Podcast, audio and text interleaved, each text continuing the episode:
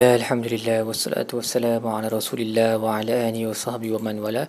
Insya-Allah dalam episod kali ini kita akan membincangkan tadabbur bagi muka surat 357 surah An-Nur ayat 54 sehingga ayat 58. Uh, muka surat ini Allah mengingatkan kita beberapa kali untuk patuh kepada Allah dan patuh kepada Rasulnya uh, untuk mendapat hidayat dan untuk mendapat Uh, kemenangan di dunia dan akhirat. Jadi ayat 54 Allah berkata qul Allah wa ati'ur rasul. Patuhlah Allah dan patuhlah rasulnya fa in tawallau kalau kamu berpaling fa inna ma alaihi ma humila wa alaikum ma humiltum.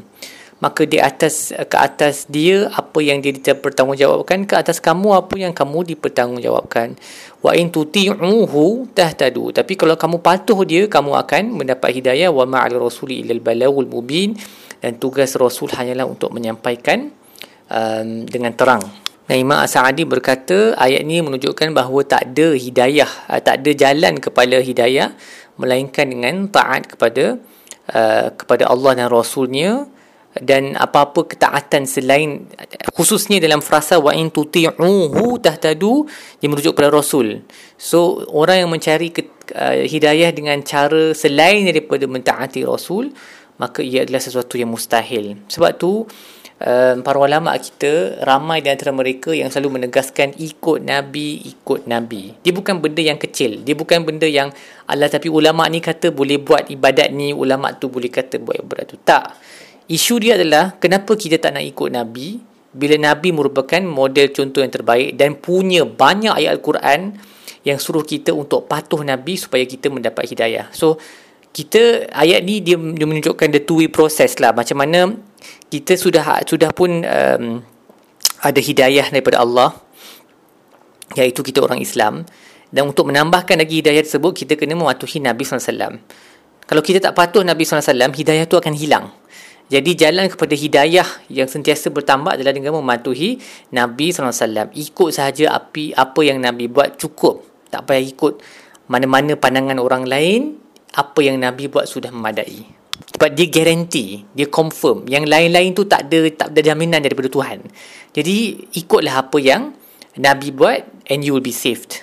Kemudian Allah berkata wa'adallahu alladhina amanu minkum wa 'amilus salihat la yastakhlifannahum fil ard kama istakhlafal ladzina min qablihim wa liyumakkinanna lahum dinahum alladhi tarda lahum wa liyubaddilannahum min ba'dihim khaw min ba'di khawfihim amna. Allah telah berjanji bahawa orang yang beriman di antara kamu dan yang melakukan amal saleh Allah akan um, memberikan mereka kuasa di dunia ini. Seperti mana Allah telah memberikan kuasa kepada orang sebelum mereka dan mengukuhkan agama mereka yang Allah telah pilih uh, dan menukarkan kegerunan ataupun kerisauan ketakutan yang mereka alami kepada keamanan. Dan Ibn Ashur berkata ayat ini menjadi dalil yang jelas bahawa khulafa al-ummah iaitu Abu Bakar, Umar, Uthman, Ali, Hasan dan Muawiyah mereka adalah berada di mahal rida. Mereka diridai oleh Allah kerana Allah telah mengurniakan kepada mereka istikhlafan kamilan.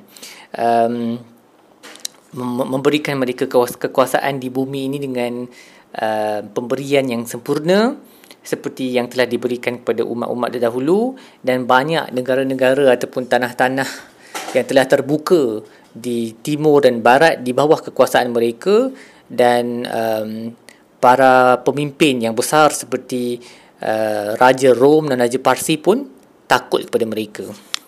Dan kemudian Allah berkata waman um, wa man kafara ba'da humul fasiqun So Allah kata mereka ni yang Allah dah Allah bagi kuasa di bumi ni ya'budunani la yushrikuna bi syai'an. Mereka Eh, menyembah aku dan tidak mensyirikkan aku dengan sesuatu pun.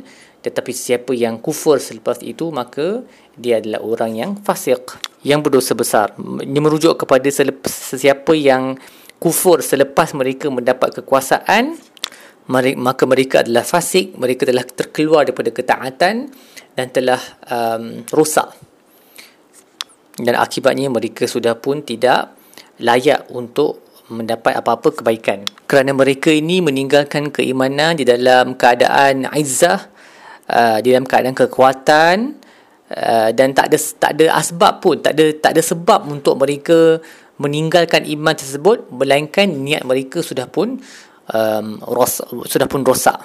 So dia menjadi peringatan kepada kita bahawa bila kita dah mencapai sesuatu yang kita inginkan, kekuasaan, status, pada waktu itulah paling kita kena jaga kita punya keimanan.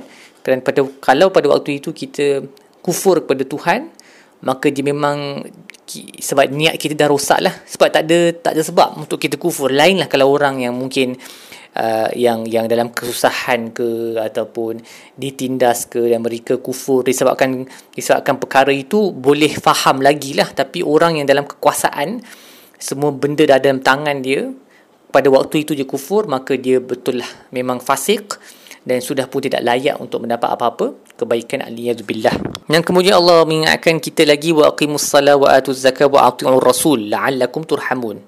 Maka dirikanlah salat dan tunaikanlah zakat dan patuhlah rasul. Sekali lagi ya tengok.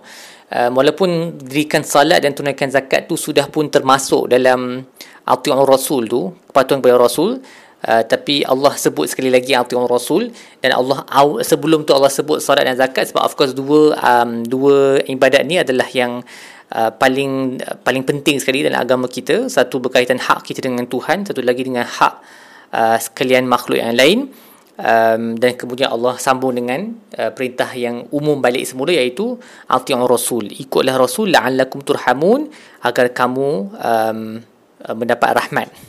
Maka Imam Sa'adi berkata sesiapa yang mahukan rahmat maka inilah jalan dia.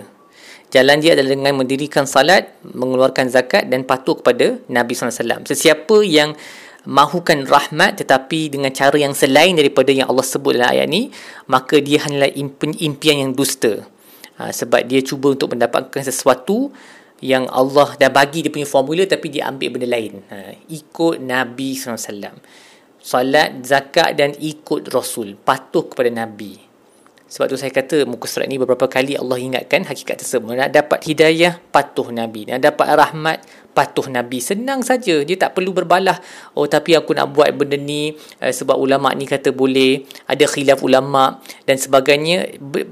Perbahasan tu takkan habis. Ikut sahaja apa yang Nabi buat itulah yang paling selamat. Itulah yang membolehkan kita akan mendapat hidayah dan rahmat. Kemudian pada bahagian terakhir muka surat ni uh, kita datang balik kepada ayat hukum uh, untuk menjaga marwah iaitu ayat ketuk pintu.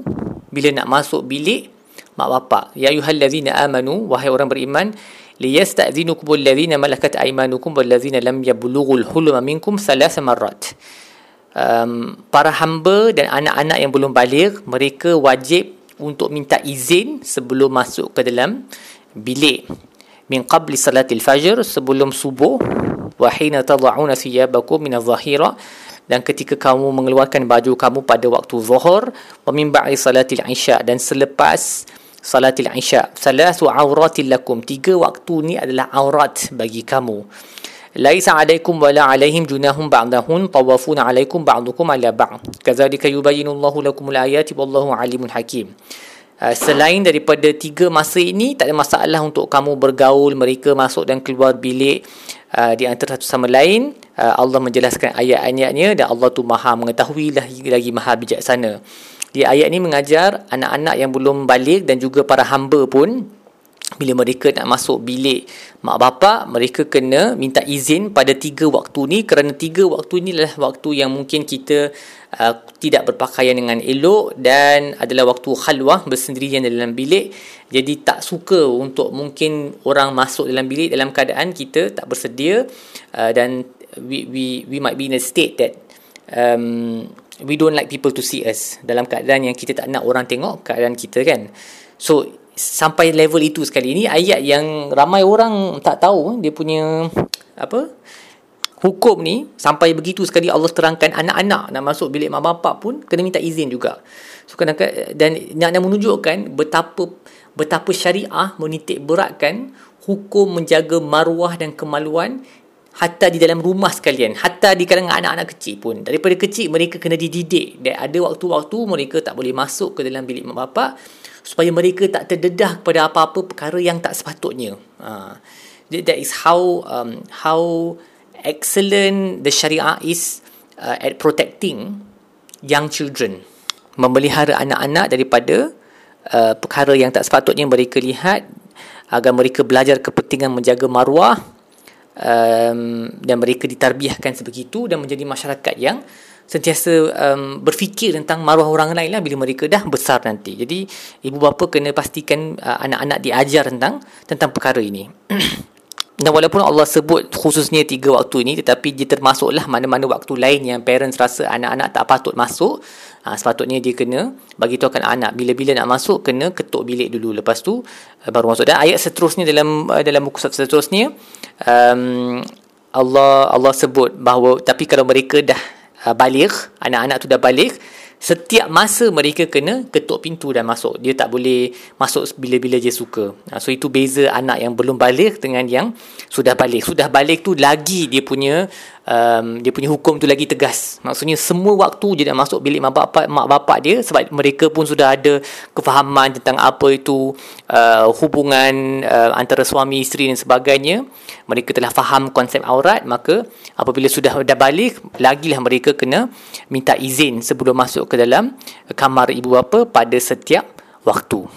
Baik, apa yang kita belajar dalam muka surat ini? Yang pertama, uh, ingatlah bahawa dengan mengikut ayat Al-Quran dan hadis-hadis yang sahih, itulah yang menyebabkan kita mendapat kesejahteraan di dunia dan dan akhirat dan sesiapa yang bertentangan dua, dengan dua ini, dia akan sesat dan rugi. Juga patutlah Nabi dalam semua situasi berusaha untuk cari apa yang Nabi buat sebab Nabi ni uswatun hasanah, the best model for us kan. Jadi semua benda dalam hidup kita ada Nabi dah bagi dia punya panduan solat macam mana, nak interaksi dengan orang macam mana, ibadat pada waktu ini macam mana, nak selesai, nak uruskan jenazah macam mana. Cari ilmu macam mana Nabi buat semua tu. Jangan kita main ikut sahaja apa yang dibuat turun-temurun, kadang-kadang dah sangat terpesong jauh daripada agama pun, tapi kita duk buat sebab orang ramai duk buat. Kita kena cari ilmu supaya kita tahu yang kita duk ikut Nabi dan ramai sahaja uh, um, para penceramah agamawan yang berusaha untuk menyebarkan apa yang diajar oleh Nabi SAW walaupun kadang-kadang mereka mendapat rintangan di setengah tempat tapi boleh cari mereka um, di di media sosial dan sebagainya yang mereka yang berusaha untuk menyebarkan um, ajaran Nabi SAW ikut yang tu itulah yang paling penting sekali. Kita kena tahu kita kena cari maklumat kita kena berusaha untuk um, belajar apa yang Nabi buat dalam situasi dan kita ikut itu kerana itulah yang akan menyebabkan kita terselamat di dunia dan di akhirat.